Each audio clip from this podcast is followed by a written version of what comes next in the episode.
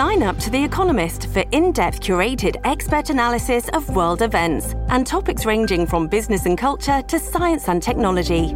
You'll get the weekly digital edition, online-only articles, curated newsletters on politics, the markets, science, culture and China, and full access to The Economist Podcast Plus.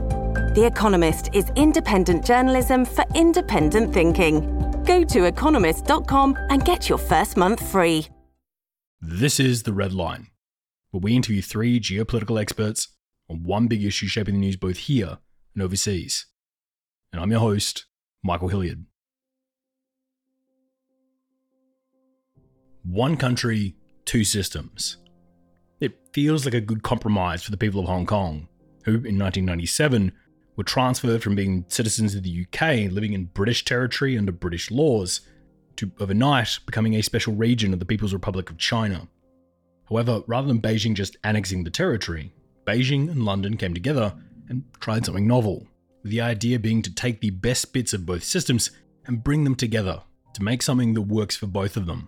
And at first glance, it does seem like a reasonable idea.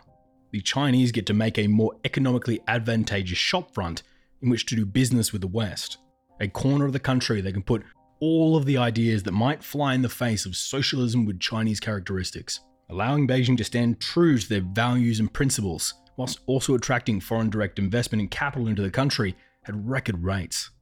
And the system seemed like it might even work for the populace who preferred living under the British system, as seemingly they got to maintain all of the benefits they'd enjoyed living under British rule.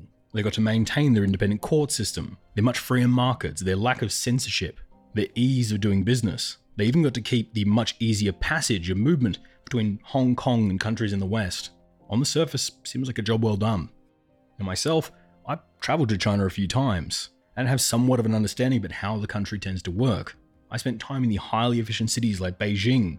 I've even spent time in the nearly claustrophobia-inducing Urumqi, the capital of Xinjiang, where there's never a single moment where someone isn't watching you. But for me, that was China. It was exactly what I expected. So when I travelled to Hong Kong for the first time in 2019, Hong Kong felt nothing like the China I knew. There wasn't a CCP soldier or a policeman on every corner. People were openly scrolling Western social media apps, and students openly discussed politics in the bars. To be honest with you, for those first few hours, I couldn't feel Beijing stare on me the way I had in other parts of China. But that's the thing. Looking back, we all know they were. There's a saying you might hear from people that own livestock or cattle that I actually think fits really well here. And that's that the livestock never notice the fence is electrified until they push the boundary. At this point in the story, it's 2019, and the umbrella riots that would sweep across Hong Kong and the world's newspapers weren't yet in full swing, but everyone knew something was brewing. And that night, after a couple of drinks, I stumbled towards a grimy little restaurant in the middle of Hong Kong with a few friends hoping to have a nice dinner.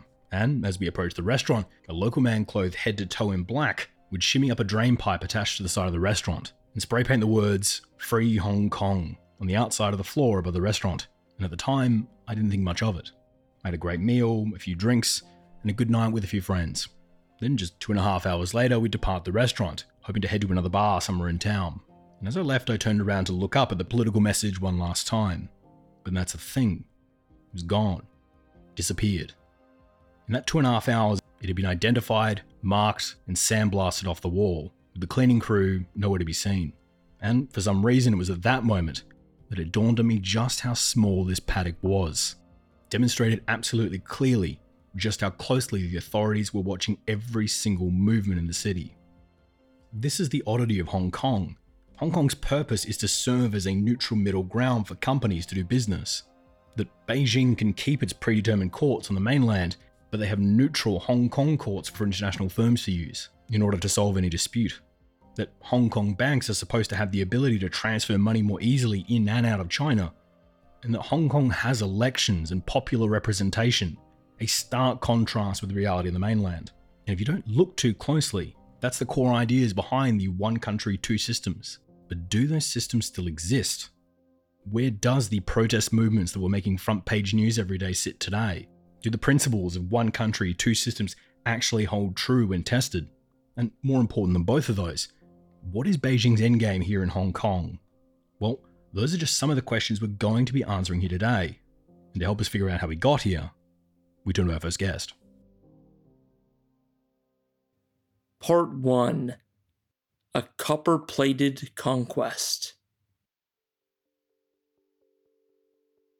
This episode is brought to you by Shopify. Whether you're selling a little or a lot, Shopify helps you do your thing, however you cha-ching. From the launch your online shop stage, all the way to the we just hit 1 million orders stage. No matter what stage you're in, Shopify's there to help you grow. Sign up for a $1 per month trial period at shopify.com/special offer, all lowercase.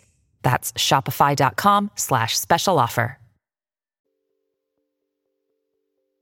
In 1997, or just before, in the time of the handover, there was a lot of interaction between Hong Kong and the mainland, but it was very separate. Obviously, it was British administered. It had a British Governor General. And there was a very clear sense that the systems were separate. Obviously, we had the handover in 1997 and the 50-year treaty that was supposed to kind of keep that system, that separation, locked in place for 50 years.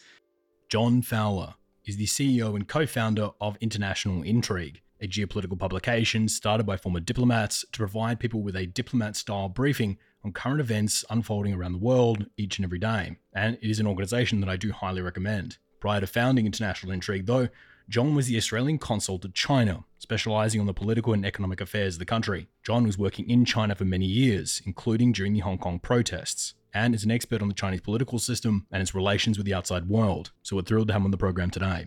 I think Britain would have been far less happy to hand Hong Kong back to China without that kind of assurance.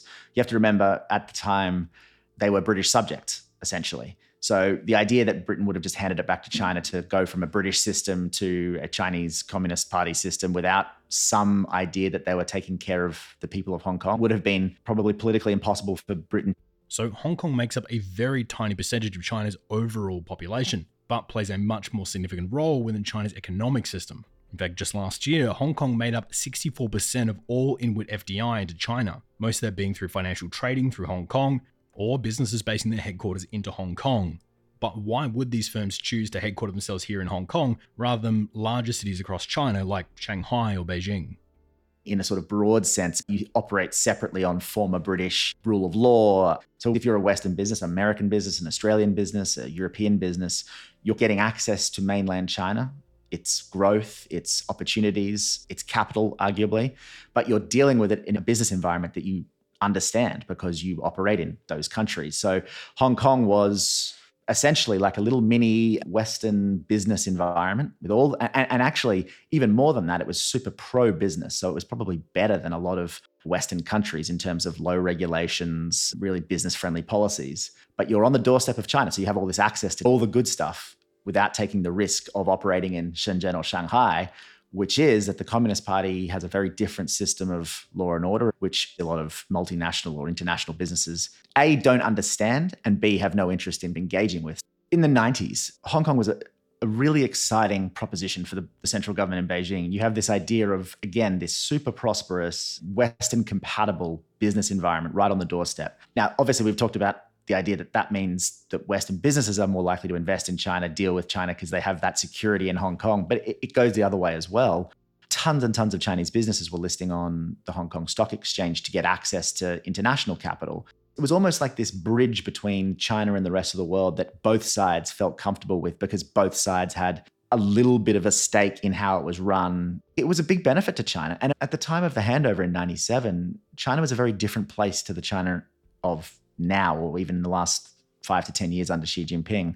This was a China that was pretty intent on liberalizing. It wanted to join the WTO. It wanted to show the world that it could operate as part of the global order, the global system. And managing Hong Kong and having access to Hong Kong and showing that this was where China could possibly go in the future was a huge benefit to them.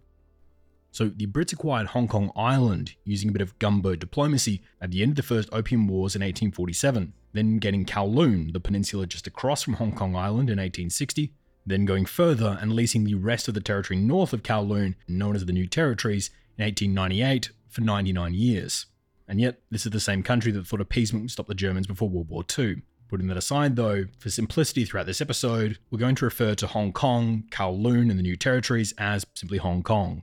Now, the UK would hold on to Hong Kong for that 99 years, handing the territories back to China in a ceremony in 1997, but only doing so under the proviso that Hong Kong not become a communist city for 50 years, at which point none of the policymakers who signed off on this would be alive to take any blame, and that Hong Kong would be expected to operate in much the same way it had under the British rule. Now, whilst most of us understand that part of the story, a lot of people do forget what was happening just to the south, as only 2 years later in 1999, Portugal would hand back the Macau territories back to China, under much the same arrangement that Macau would operate under Portuguese law rather than going back to Chinese law. However, whilst these two stories are so similar, we end up hearing about Hong Kong all the time and very rarely about Macau. So why is that? It was a Portuguese colony for 400 years up until 1999, and it was handed back just 2 years after Hong Kong was handed back by the British. Macau operates under the same system. It is also a one country, two systems principle in Macau. The big difference between Macau and Hong Kong is that Macau is relatively unimportant to China and to the rest of the world. And I say that not to dunk on Macau, but the population of Macau is about 700,000. Hong Kong is more like 7.5 million people. Macau also doesn't have the international financial system that Hong Kong does. It was governed by Portugal, so it has a lot of Portuguese laws, and the Portuguese civil law system is far less amenable to international business compared to the British common law system. So from Beijing's perspective, it's a very similar situation, but Macau isn't causing the problems. It isn't as important as Hong Kong. So it's obviously not in the news, and I don't think Beijing sees it as something that they need to kind of deal with urgently. So it will probably sit as it is now for a number of years until it gradually moves back into being part of mainland China. One big difference between Hong Kong's system as compared to China's is the maintaining of democracy in Hong Kong, as unlike mainlanders, the citizens of Hong Kong would be afforded the right to vote for a legislative council to represent them and make decisions on their behalf, as opposed to just being ruled by the Communist Party. But Hong Kong's democracy is a bit different to what we'd probably expect in the West, so could you take us through how the democratic system in Hong Kong works and how it compares to what we see on the mainland in China? A lot of folks, I think, when they think of pro-democracy, they think of the democracies that we all understand to be one person, one vote, elect a leader. And Hong Kong was never like that. So very briefly, at the time of handover in 1997, the first independent, if you like, elections in Hong Kong were held the year after in 1998. They had this system of the Legislative Council of Hong Kong, which is the governing elected body in Hong Kong, had 60 seats. Now, where it differs is that at that time, 30 of those were elected by folks like, everyday folks who would go down and vote. 10 of them were elected by what's known as the committee. And then another final 20 were elected as functional constituencies, which kind of means special interest groups, business groups. This idea that Hong Kong's democracy at that time, and still, well, up until about 2021, really gave voice to businesses and other interests in the city rather than just saying, hey, it's only people who can vote. In 2010, the Legislative Council was expanded to be 70 seats. And then in 2021, it was actually expanded to be 90 seats. Now, the difference between the most recent makeup of the Legislative Council in 2021 to 1997 is that you have most of it, I think 88 or even more of the 90 seats are now dominated by pro-Xi, and that was not the case in 1997. The idea of Hong Kong's system originally was that those 60 seats of the Legislative Council would see a balance between the three interested parties, the largest receiving 30 seats of the council being chosen by the functional constituencies. Now, these are made up of businesses, trade lobbies, finance firms, and other key sectors of Hong Kong's economy, which, as weird as business lobbies having that much power sounds, kind of makes sense for a city like Hong Kong. The second largest group, which would be assigned 20 seats, would then be elected by the popular vote, in other words, the citizens of Hong Kong, with the third and smallest group being the 10 seats of the selection committee, with the selection committee not exclusively but mostly picked by Beijing. So in those early days, Beijing only really had 1/6 of the council as being definitely Beijing friendly, resembling something somewhat similar to democracy. And importantly, those 60 seats would then elect a chief executive, which oversimplified is kind of like a president of Hong Kong. However, to no one's surprise, Beijing would be less than chuffed with only being given a 1/6 guarantee over the council, and in such would amend the rules to give Beijing a bit more advantage. At first, they would change up the numbers on the council to give the business councillors more rights and more votes. opening the door to changing the rules as we go on, which later on China would use to amend the rules on who can actually run for election, as well as the amount of legislators in the council, with Beijing putting in rules like only patriots who respect the Chinese Communist Party can run in elections. So funnily enough, a lot of anti-Beijing candidates quickly found themselves unable to run, and the Legislative Council became full of people that Beijing had already approved of. So can you take us through these reforms and how they affected Hong Kong? Yes. So the short answer to that is they can pick who runs, in the sense that all candidates essentially need to be vetted by Beijing. That's what a lot of the protests over the last 10 years in Hong Kong have been about, that the elections are not really free and fair. They are a choice between pro-Beijing candidates who don't really differ on that view. Once they've elected the chief executive, these pro-Beijing lawmakers in place in Hong Kong have other ways of influencing which legislation gets put up and what happens in Hong Kong, while maintaining this veneer of not really being involved in the day-to-day. But obviously they are. Nothing in Hong Kong anymore can happen legally without Beijing implicitly ticking it off. So Beijing would then try to use their new candidates in the council to bring forward favourable bits of controversial legislation that would continue to tilt the scales in Hong Kong back toward China. One of these including the infamous extradition treaty, so that Hong Kong residents, critical of Beijing, would no longer be safe to criticise Beijing from Hong Kong, and that for various crimes, people could now be extradited from Hong Kong back to the Chinese mainland to stand trial, where the court system runs under Chinese law, not British law. Now, even though China was able to pick who was able to run, they still weren't happy enough with their advantages within the council, so it would try to amend the council's makeup by increasing its overall size, with the new makeup of the council being that Beijing's picks became the biggest bloc at 40 seats, the business lobby's functional constituencies would get 30, and the popular vote would remain stuck at 20 seats. Effectively diluting the amount of power they have in the council. Now, attempting to pass these laws is what kicked off those huge province-wide protests we all saw back in the news in 2019, where millions of Hong Kongers took to the streets to express their concerns of these changes. Now, at the time, these protests seemed to provide a direct challenge to the rule of Beijing in Hong Kong, and tensions were incredibly high. And to many who were following it at the time, it seemed like a coin flip whether Beijing would send in the army from the mainland to crush it, or fold, push back for the table, and democracy would live to see another day in Hong Kong. However, by cruel fate, during this exact moment, 900 kilometres to the north of Hong Kong in Wuhan, someone would screw up a soup so badly that it would crash the entire global system for a while, with the pandemic sweeping through China and Hong Kong, and the city entering some of the world's harshest lockdowns. Now, whilst the government had failed to pass these reforms back in 2019, and had temporarily taken them off the table, Beijing was never going to let a good crisis go to waste, and would quietly pass them during the lockdowns in 2021. So now that these reforms are all in place, how do they play out across Hong Kong? So the changes in 2021 were kind of like the final nail in the coffin of any idea that Hong Kong will have democracy going forward. It was a series of reforms initiated by the National People's Congress. That's the parliament in Beijing, the parliament of mainland China. And they added to Hong Kong's basic law, which remember is the Constitution of Hong Kong, they added a series of electoral reforms into the Constitution. So they didn't pass law like you expect. You know, they didn't go through the legislation to pass the law. They just added it into the Hong Kong Basic Law, and it did things like prevent anyone who wasn't a patriot, meaning someone who I guess is patriotic towards Beijing. Anyone who wasn't patriotic can no longer stand for election. Not that they can't win, but they can't even stand. They can't be elected at all. And it did some other things that basically meant that realistically, Beijing is handpicking the chief executive of Hong Kong, who's currently John Lee. That being the same John Lee, who served as Hong Kong's heavy-handed pro-Beijing deputy commissioner of the Hong Kong police force during the riots. As John would express great fondness for Beijing and would run for chief executive in 2022 as the sole candidate for the position. But administratively, as awful as all of this feels, it was all going to happen anyway in 2047 when the 50-year deal ends, and China would no longer be bound by the British treaties they signed when they acquired Hong Kong in 1997. So why would Beijing go through all of this and take on so much risk to Beijing and the city's reputation if they were on track to just inherit all of this anyway? For Beijing, Hong Kong is a balancing act insofar as how useful is Hong Kong to mainland China, to Beijing, versus how much of a threat is it.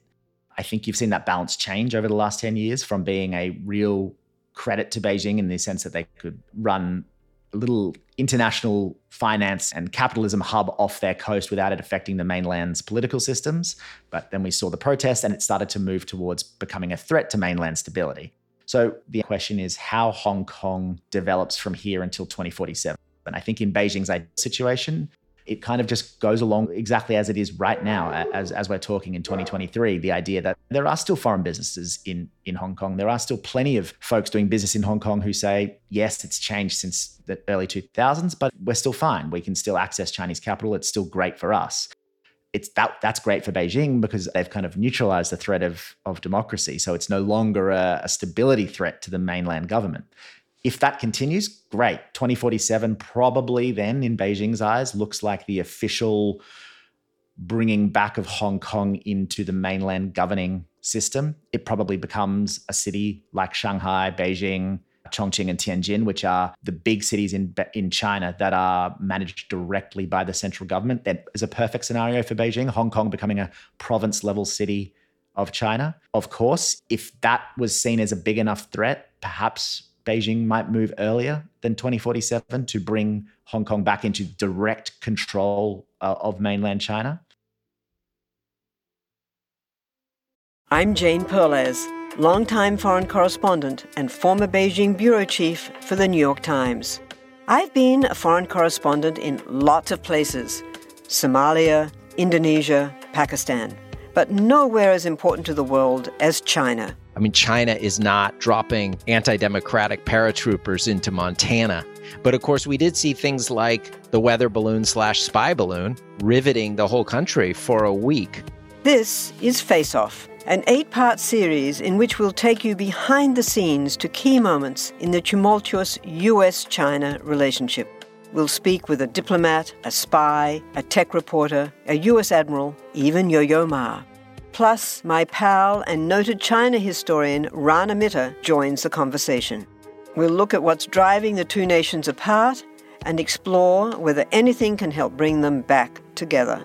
Face Off launches April 9th.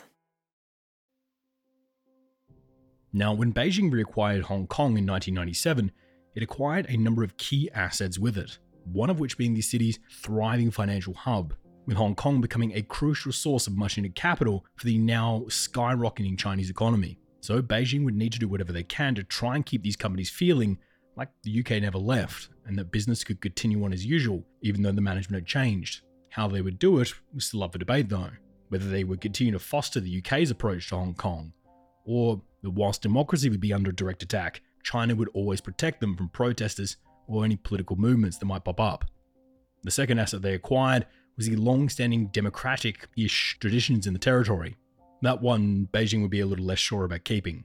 The third asset, however, would be the Hong Kong system itself, a city that would foster growth in the city unseen across any other place in China up to that point.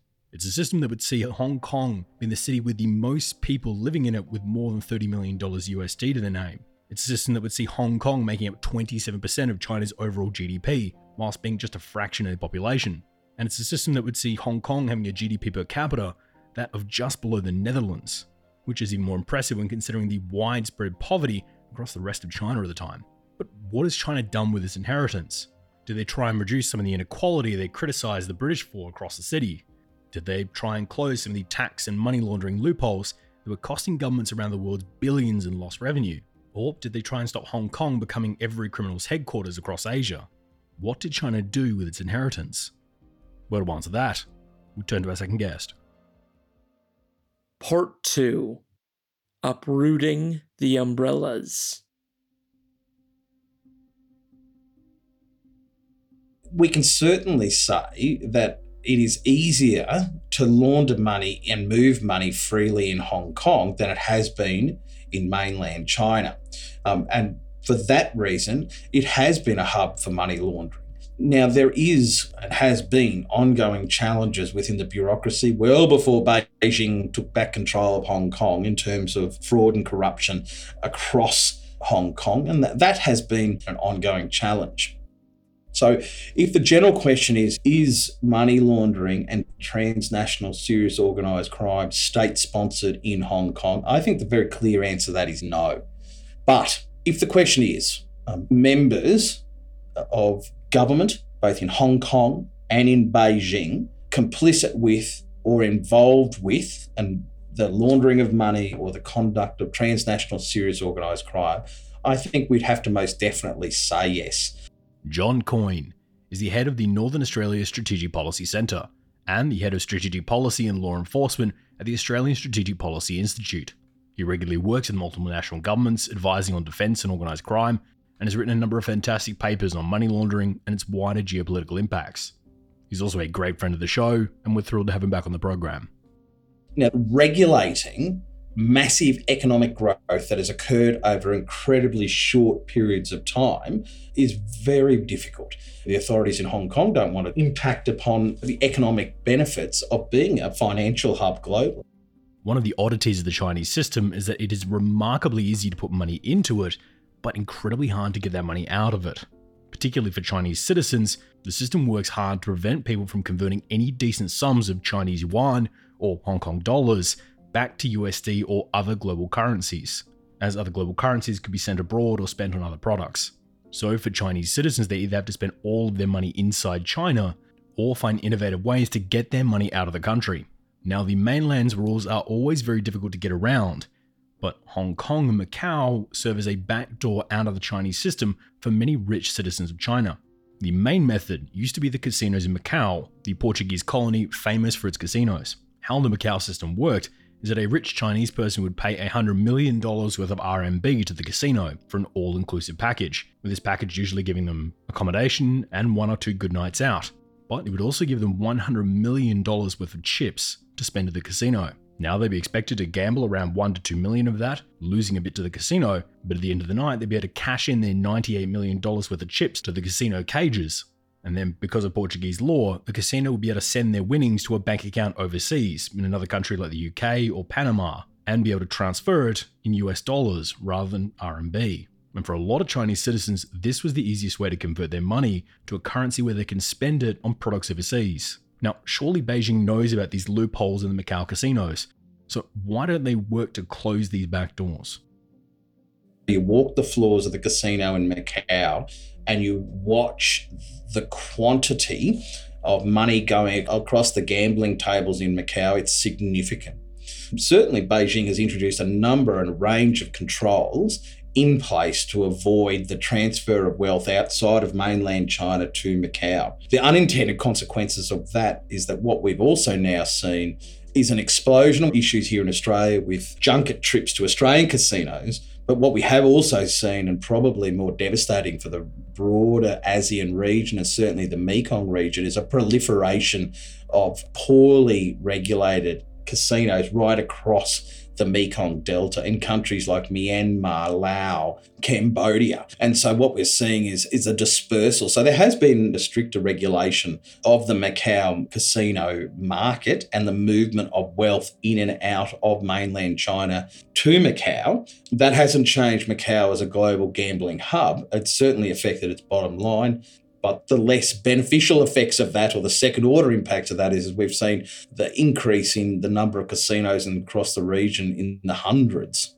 Now, China doesn't always stop when the money makes it overseas either. So citizens trying to hide their money abroad often had to maintain extra care and be very careful where they send their money to and who knows about it. And why we know all this is that just a few years ago, investigators dug up a number of operations that showed just the lengths that the Chinese are willing to go to chase down some of this fleeing Chinese money, with the uncovering of Operation Foxhunt and Operation Skynet. Operation Foxhunt, discovered in 2014, saw China tracking down Chinese citizens who'd fled abroad with their money to countries like the United States, Canada, and the UK, to which, once located, China would then usually send a couple of operatives, often under tourist visas, to pay that fleeing citizen a bit of a visit, under the guise of tackling corruption in China. China would send their operatives to these countries and then illegally kidnap these people to bring them back to China so their money could be seized and they could stand trial for corruption.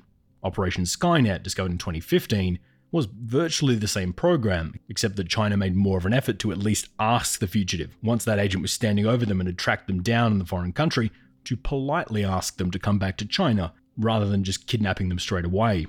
Even though that kidnapping was also the backup plan if the citizen was rude enough to deny this operative's polite request.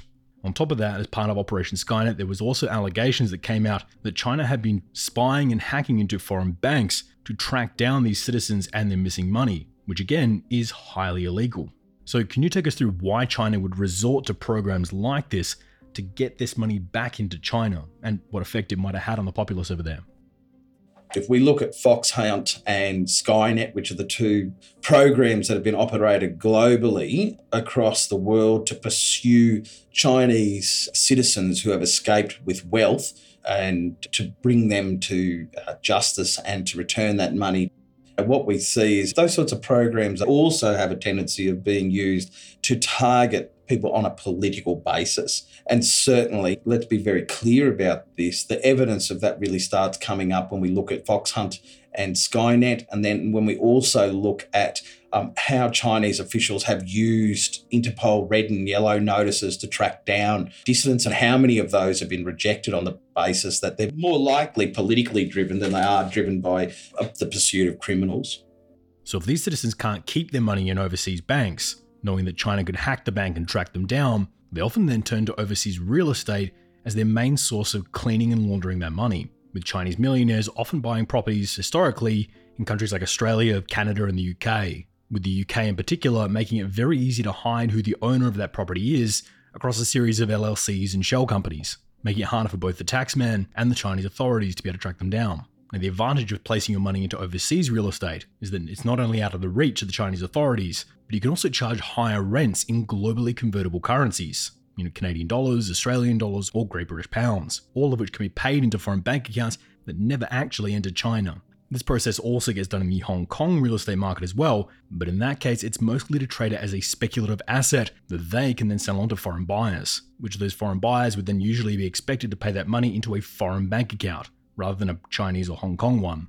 And by the way, this is also the exact same reason you see so much Russian money within the London real estate market, as using real estate allows you to convert dirty sanctioned rubles into spendable and convertible British pounds, which is an absolutely fantastic system as long as Liz Truss is in power. And on top of that, as a bonus, the Russian and Chinese citizens doing this can also use that real estate as collateral to then apply for an equity line of credit with British, Australian, or Canadian banks, in order to give these financial fugitives boatloads of very quick, globally spendable cash. After all, the bank is very likely to give you a low-interest loan if the house is already paid off. Now, we've also seen a big uptick in this process over recent years, as there have been crackdowns by Moscow and Beijing to prevent money leaving Russia and China, and there have been some efforts put in by some of these countries to prevent Russian and Chinese money entering the system. However, these are where these middle jurisdictions come into play, with Russians formerly using Cyprus as their middleman to get to the UK, and China using Hong Kong as their backdoor into the British system.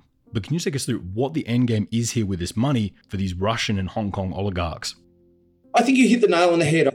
We have seen in Sydney and Melbourne, inner city apartments and investments, been a relatively safe place to invest large sums of money. Residential real estate in major cities, it's increasingly so. The basic premise here is taking legitimate or illegitimately sourced funding, washing it through a series of processes and introducing it into the legitimate economy and then being able to use it. That's done in a whole range of ways. We've seen Chinese money launderers who have been operating, incredibly glitzy money exchanges. The majority of their business was exchanging money and transferring money through remittances offshore. And what they were able to do is, amongst all of that traffic, is take in cash as that looked like legitimate funding transfers and transfer that into around the world and including into Hong Kong.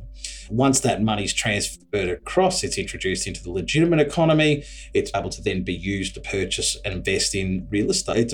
Trade-based money laundering is another really good way that money's moved into Hong Kong and then invested in. So I sell a set of products that are actually worth nothing and I sell them across into Australia or to another country. Money is transferred back to pay for those goods. It's then introduced into the legitimate economy, and then I use it from there to purchase houses, purchase apartments. I rent them out, and all of a sudden I have a long-term investment that's paying off on a regular basis. Okay, but for China, one of the only ways this system is still accessible for the upper crust of the country is thanks to the laxer finance laws in Hong Kong as compared to the rest of the country. Now, we know Xi has been tightening the screws on Hong Kong over the last few years, and 2047 is just around the corner anyway. But do you think Xi would be willing to close the Hong Kong system down in order to shut off the escape valve for wealthy Chinese tycoons' cash trying to get overseas? Or frankly, the Hong Kong system is just too important to Xi, as an avenue of raising foreign capital that it would be almost impossible for him to close the valve off. So from my perspective, I'm not so sure that Beijing or Xi Jinping is particularly happy with either Macau or Hong Kong being a global money laundering hub, and it certainly doesn't help their narrative. There are a number of members of the Chinese Communist Party who are linked with and associated with the sorts of crime we're talking about here. The last thing that the Chinese Communist Party, led by Xi Jinping, wants to see is dissidents and or corrupt officials fleeing from mainland China and taking sovereign wealth with them. I can only see the regulatory and legislative environment in Hong Kong and indeed Macau being more constrained. Now, having said that though, I think it'll continue along a path where Macau and Hong Kong will increasingly become more like the special economic zones.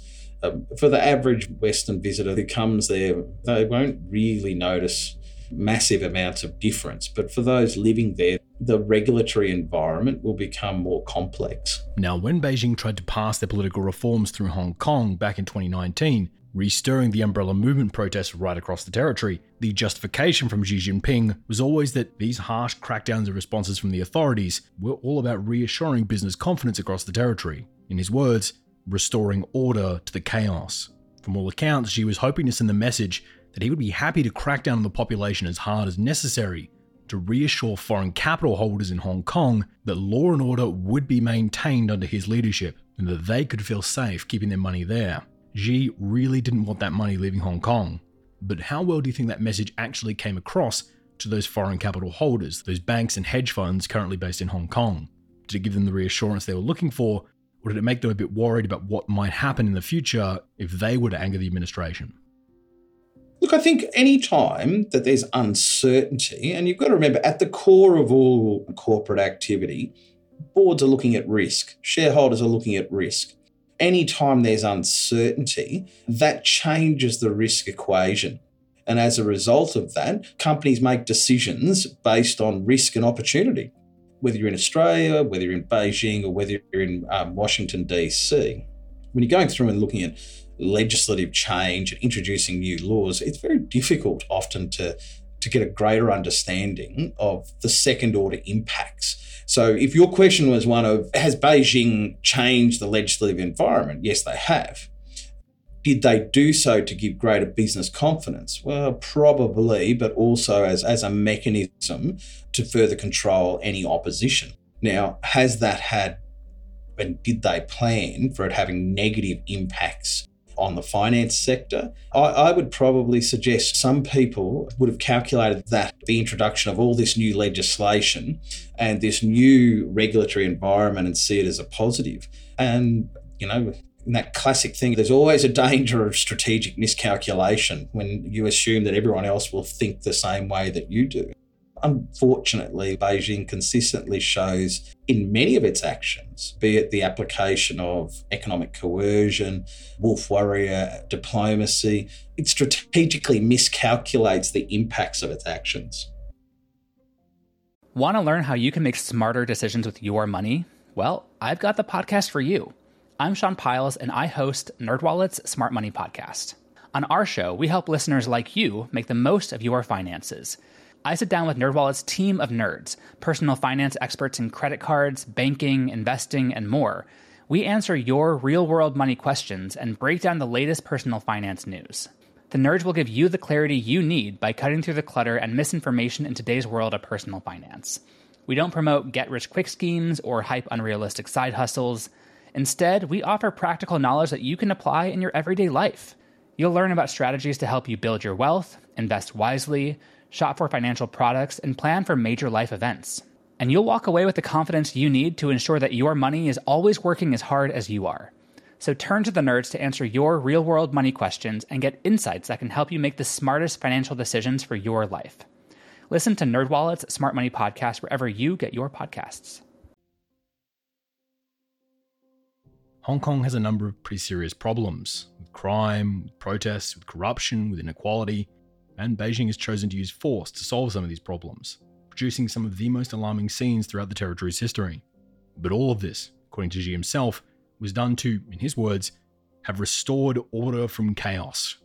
That as long as the business community felt safe and secure, and people had faith in the business and trade institutions that powered the city of Hong Kong, Hong Kong would still serve its central purpose to Beijing and the Central Communist Party. But how has the financial community reacted to all this? Has Beijing's firm hand given them a reason to stay, seeing it as protection for their companies? Or can outsiders more clearly than ever finally see the writing on the wall for Hong Kong? Well, to answer that question, we turn to our final guest. Part 3. The Last Castle of Capitalism. Hong Kong is important to the Chinese system because Hong Kong is essentially the capitalist financial outpost of China. It is supposed to be China, but with Western characteristics, meaning that Hong Kong is supposed to have a good legal system and a good financial system. And if those two things are trusted, then foreign companies can put their money there and be there and feel safe. Dan Harris is an international lawyer and partner at Harris Lewinsky, a global law firm specializing in cross-border trade and financial acquisitions for large companies. While Dan speaks extensively on international law, his specialization is in the legal system of China and Hong Kong, even running the famous China Law blog, with Dan having argued more high-profile financial cases in China than just about anyone else. So we're thrilled to have him on the program today. It was a place where they would set up for China. It was a place where they would hire lawyers, accountants, use the banks, and arbitrate cases. But it really isn't that place anymore. So one of the big issues you'll find yourself constantly grappling with around Hong Kong will be arbitrations, where two companies, possibly from two different countries, might turn to the local court system in order to settle a dispute between the two. For Hong Kong, one of the big selling points was that businesses would use their court system, which was always seen as much fairer to outsiders than the court system on the mainland. But can you take us through why that fact would be so important to businesses, and also how true that statement might be today? Arbitration matters because it is a common way in which international disputes are resolved. And those disputes could be disputes between, let's say, an American company and a Chinese company, an American company and a Japanese company. A lot of times, arbitration is a convenient, effective way to resolve disputes between companies. A secondary question is, why is arbitration in Hong Kong important? And my initial answer is, it's not. There are plenty of places where you can arbitrate. In fact, even when Hong Kong was essentially the choice 10 years ago, it was the common locale for arbitrating a dispute between, let's say, an Asian company and a US or European company. So big matters with big clients, we would 9 times out of 10 arbitrate in Hong Kong on matters involving Asia. Now, there was always this view that was based somewhat on fact and somewhat on myth that Hong Kong did have one advantage, and that was there was a view which was that Hong Kong arbitration decisions were somewhat easier to enforce in China than arbitration decisions from anywhere else. What also started happening is that big Chinese companies, mostly state-owned companies, started requiring that their disputes be resolved in Hong Kong.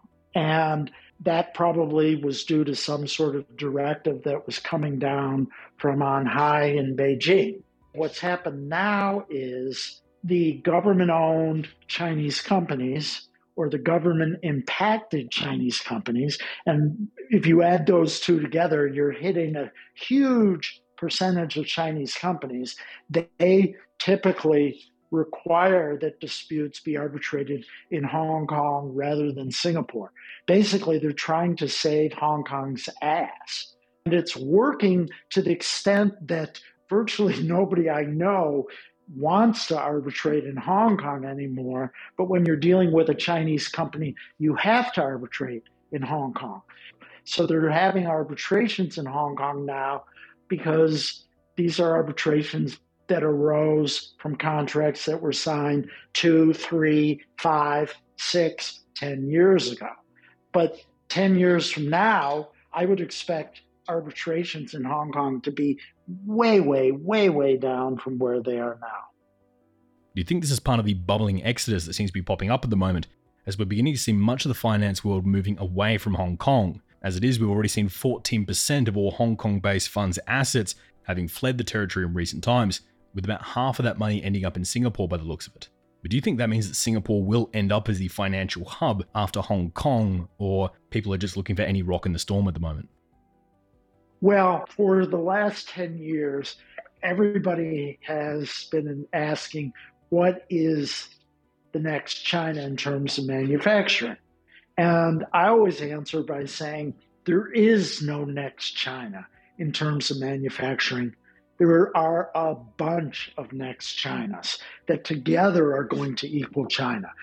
It's India, it's Mexico, it's Vietnam, it's Thailand, it's Colombia, it's Peru, it's Portugal, it's Poland. They're all stepping in for China. So who can replace Hong Kong for, let's say, arbitration, for finance, etc.? Well, obviously Singapore is an answer. But let's take IPOs. Singapore's not going to step in for Hong Kong on IPOs, so where are those going to go? Well, some are going to go to New York, some are going to go to London, some might even go to Beijing. Every company is different, every situation is different.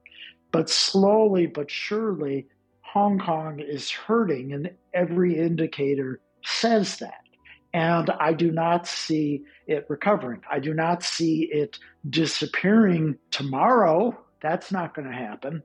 But I do see slowly disappearing. Whereas 5 years ago, a company that would have said, we need to IPO in Hong Kong, it might now be looking at Hong Kong and 3 other cities. Or maybe it's not even looking at Hong Kong at all. If a firm was looking to relocate from Hong Kong, there are only really a few options available to them in Asia, as they want somewhere that would be comfortable to live, probably have high English proficiency, and make doing business in Asia fairly easy. Now, while Singapore does tick a lot of boxes, it's also undercapitalized, with Singapore's stock exchange only having around $400 billion worth of value, as opposed to Hong Kong's, which currently has $5 trillion worth of value.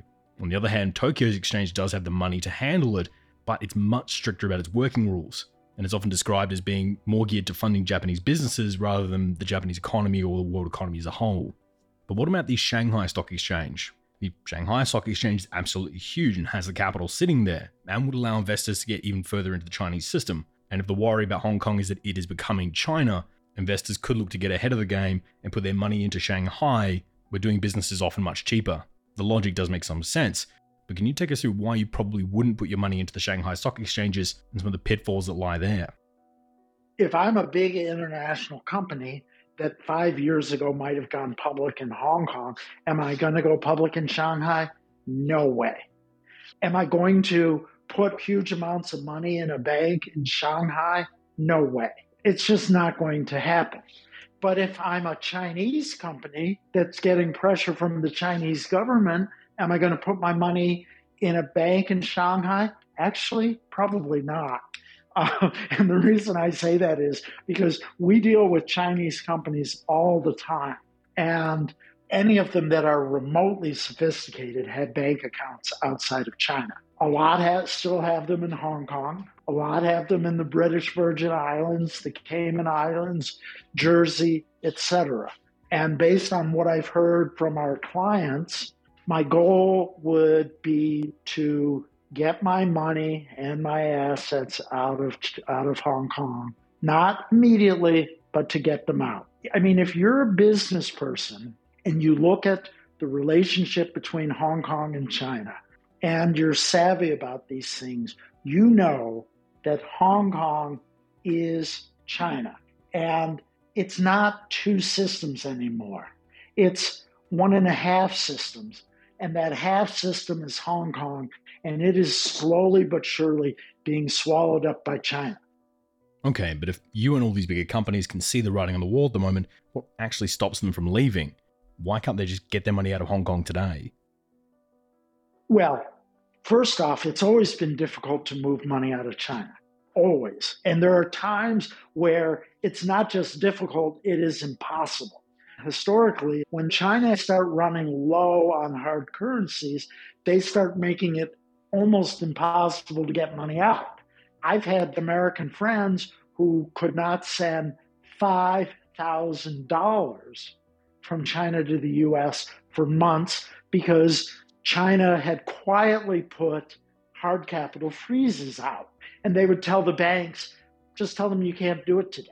So my friend would go in every day and they would say, it's the system's broken or whatever. They would come up with all these reasons why the money couldn't leave. It was because the banks were being told, we need this hard currency. We are low. Don't let it leave. And if you're a Chinese citizen, you're not allowed to send out more than $50,000 a year from China without approval from the Chinese government beforehand. And that approval typically takes 2 years and is virtually never given. That's why so many Chinese companies have British Virgin Island bank accounts. It's because if they didn't, they could never move their money internationally. So a very quick story, a Fortune 50 company once came to us because they had bought an American company. And this American company had 20 suppliers in China. And this Fortune 50 company was very troubled by the fact that all 20 of these Chinese suppliers, and I'm rounding off the numbers here, had their bank accounts in Hong Kong. So they said, why do these companies have their bank accounts in Hong Kong? And I said, well, we can research, but I know that the laws are going to be vague, and we're going to come back to you and say it's not very clear. And they said, look, we're a publicly traded company. We're a huge company. We need to know. Do the research. So we did the research, came back to them and said, the laws are not clear. And then they said, well, we need to find out whether these companies actually have authorization, which is required. So we wrote all 20 companies and said, are you authorized? 9 of them sent us fake government certificates. Those were the honest ones. 11 of them came back and said, come on. Of course we're not. This is what everybody does. So the reality is we've done deals in the United States where a Chinese company buys an American company, but the money never, ever has come from China. It's always come from the British Virgin Islands or someplace like that, because it can't come from Hong Kong because it would take 2 years to get the approval, and the approval would actually never come. Now, all of this would be overseen by the JFIU. Figure something like FinCEN from the US Treasury Department is a bit of an equivalent. Now, the JFIU oversees all transactions coming in and out of Hong Kong, ostensibly looking for money laundering, organized crime, or tax evasion. But in addition to this, as many businesses from the US or the UK or Australia would know, the JFIU also looks into IP and business information when looking into your transactions. And you are expected to turn over lots of information to the JFIU about the products you have coming in and out of China, which on paper, the JFIU is supposed to keep that information to themselves. Although in recent times, they have been caught being less than 100% squeaky clean, with some arguing that upon instructions from higher-ups in Beijing, they've allowed some money laundering to come through Hong Kong, particularly types that might be advantageous to HSBC or even Beijing itself. They've even been accused of passing on some information they found about Western products coming into Hong Kong onto members of organized crime or even authorities in Beijing. Now, the JFIU will often make the final decision on what can come in and what can come out and what information has to get passed along. And they can also end up ruling on cases where a local Chinese company may have stolen IP or proprietary technology and is now producing copies of it in either Hong Kong or Beijing, after a Western company will go to the JFIU with that information. But whilst this all sounds pretty bad, when it comes to financial affairs, the JFIU still has a somewhat decent relationship within the trade circle. So can you take us through what's actually going on here with the JFIU and why there are so many contrasting stories about people's dealings with the organization? The JFIU it's China's court system.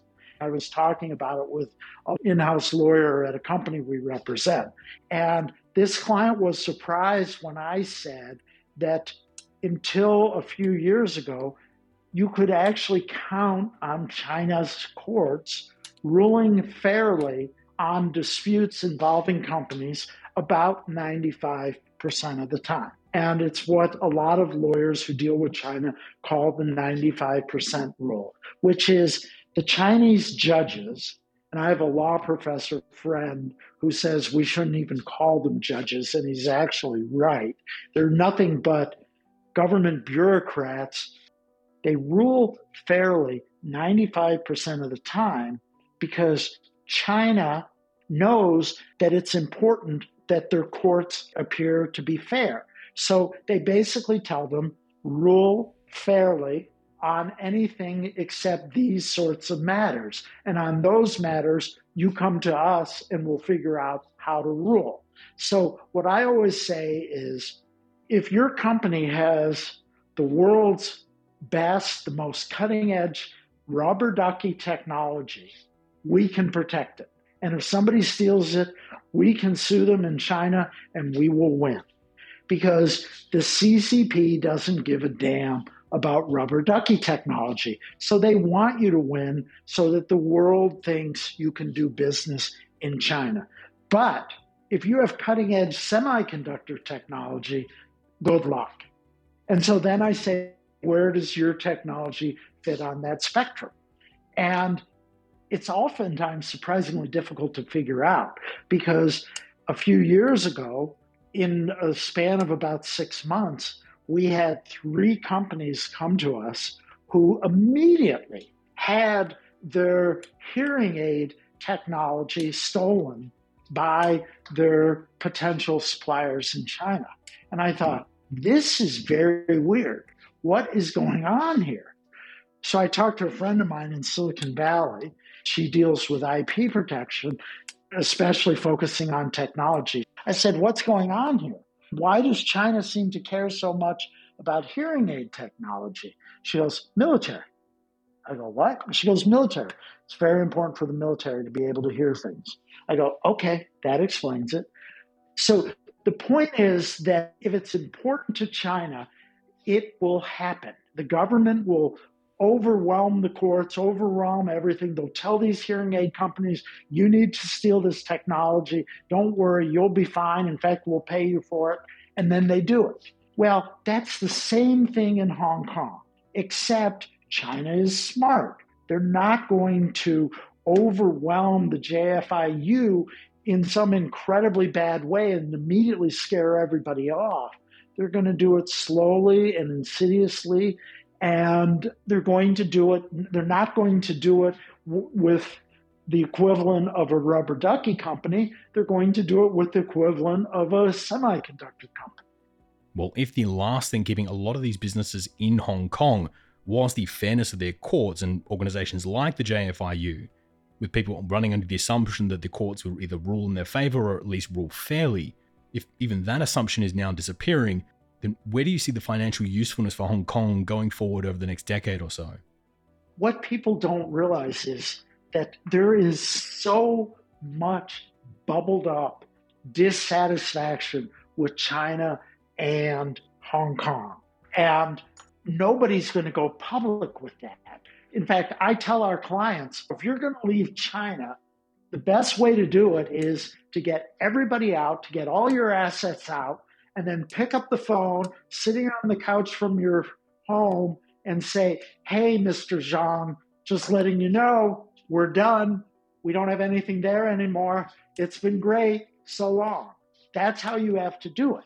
So I'm always fascinated when a company leaves China and there were no rumors about it. I always think, kudos to you. But as a lawyer, I know what's going on. Every client I spoke to for the last few weeks said, we want to get out as soon as we possibly can.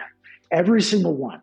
And I tell that to people, they go, well, that can't be, because why are so many still there?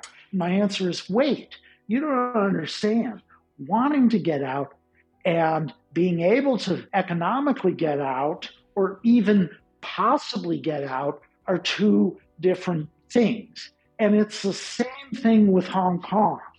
every company is thinking about and wanting to leave Hong Kong. That doesn't mean all of them will leave, because there are reasons some of them need to stay. Maybe they have 30 people there who are really qualified, and moving to Singapore isn't really necessarily going to work. Some of them will probably leave on Monday, and some of them might not leave until Monday 2 years from now.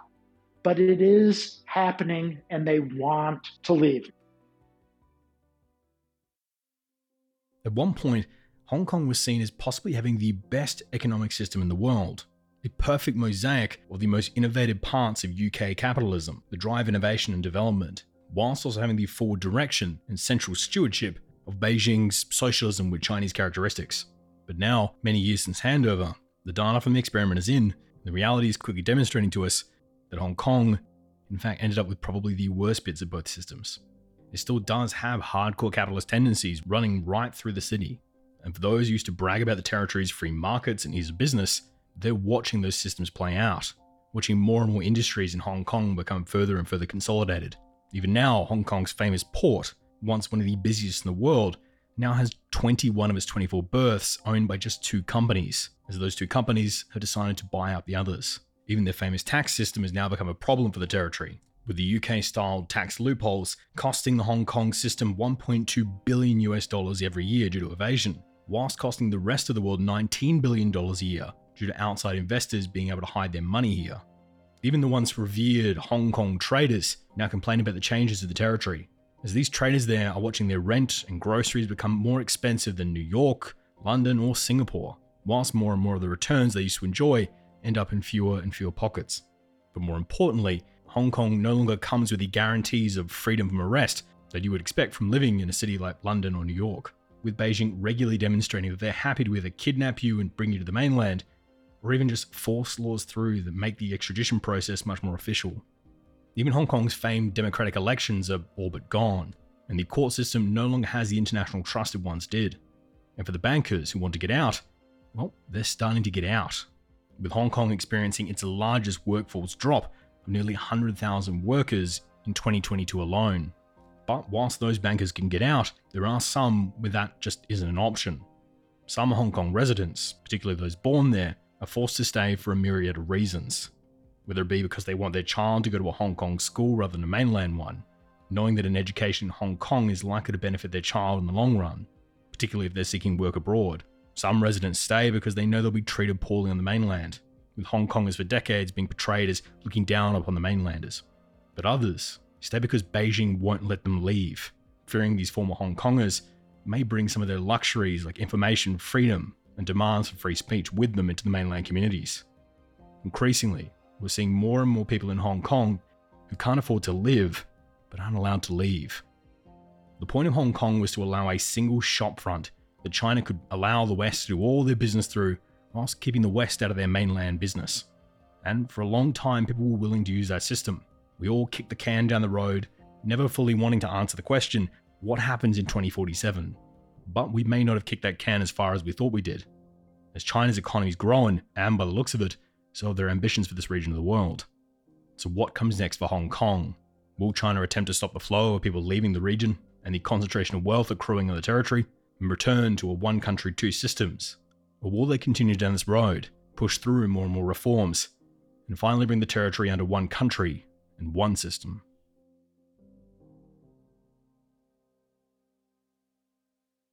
Thank you so much for checking out the show this week. This has been another incredibly busy week for us here at the show, with us having to shift the order of a few episodes around for reasons that will become more obvious in a few weeks, all of which was made more difficult by the fact of me becoming quite sick this week, as you're probably able to hear. But I feel we were still able to pull together an episode I personally found incredibly fascinating, and I hope you did too. But either way, we hope you enjoyed this piece on Hong Kong, and get ready for an even more in-depth piece that we have coming out in just a fortnight's time. And if you want to be kept up to date when that big episode comes out, you can find all of the links and info on our Twitter, Reddit, Instagram, Facebook, Threads, Discord, and TikTok on the handle @TheRedLinePod. Or if you're keen to follow me on Twitter, I'm on the handle @MikeHilliardOz. Oz is in Australia. This show is completely funded by our amazing Patreons, who donate a small amount of money each month to help us keep putting together this show and cover all the expenses that come with it, And speaking of our amazing Patreons, this week I'd like to thank Alenzov, Mitch Robinson, Andre M, Ignacio, Alan Lundgren, Ivan Lazarenko, and Tove Kottle, who are the latest patrons to sign up as of time of recording.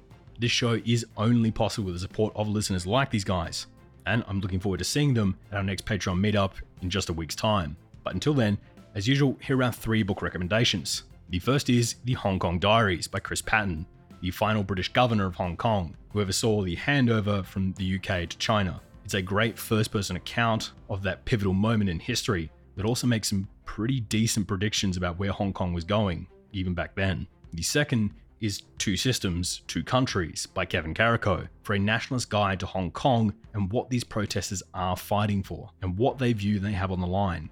The third is Today Hong Kong, Tomorrow the World by Mark Clifford, for a look at how understanding China's moves here may reveal Beijing's next geopolitical steps elsewhere. I want to say thanks to this week's guests, John Fowler, John Coyne, and Dan Harris. I absolutely cannot speak more highly of these three people, all working around my incredibly short deadlines due to my sickness this week and being so flexible on this one. All three of these guys are absolutely amazing. And on top of that, I also want to thank my staff, starting with the primary researchers of this piece, Cameron Gale, Jamie Tanu, Genevieve Dolan-May, Nick McNally, and Andrew Garbery. We managed to pull this episode together for this week so that we could do next week's episode the due diligence it deserves. But it was more than just those guys that made this possible, as I'd also like to thank Cameron Gale, Wade McCarr, the producers, Perry Grace, Daniela Giovella, Genevieve Dolan-May, Nador Stiller, Nick McNally, Sean Kotalem, Isaac Gibbs, Ahmad Al-Ahmad, Andrew Garbery, Scott Missler-Ferguson, Jemima Pentreath, Ben Nutter, Mason Wise, Gabriel Lane, our research assistants and writers, Jamie Tanu, our media director, Raul Devanarayanan, our OSINT analyst, Francis Leach, our director of breaking news, Mark Spencer, our second voiceover artist, Kashyap Maheshwari, who manages our web projects team, Jonah Gunn, our production assistant, Joe Hawthorne, our audio cleaner, Marissa Raft, our videographer, and Nick Munch, our field correspondent. To pull any show together takes a lot of people, but to pull together a show that requires this much research and writing and expertise requires a lot of great people. And these are those people. But with all that in mind, The Red Line will be back in another fortnight with another international episode. But until then, thank you for listening. And good night. The views and opinions expressed in this episode are solely those of Michael, our guests, and the Red Line podcast. They do not represent any government or organization and are solely our own. For more information, please visit theredlinepodcast.com.